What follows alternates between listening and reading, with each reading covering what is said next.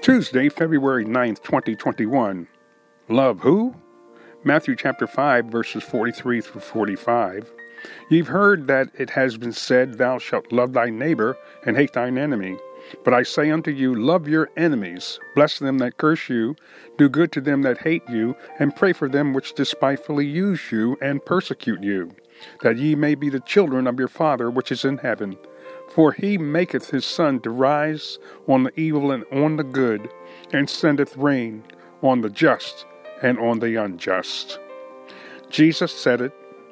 Love is our supernatural weapon against sin and Satan.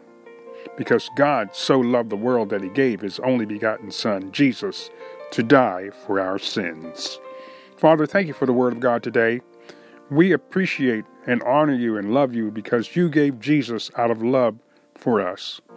Bless, heal, and save the lost according to your word. In Jesus' name we pray. Amen.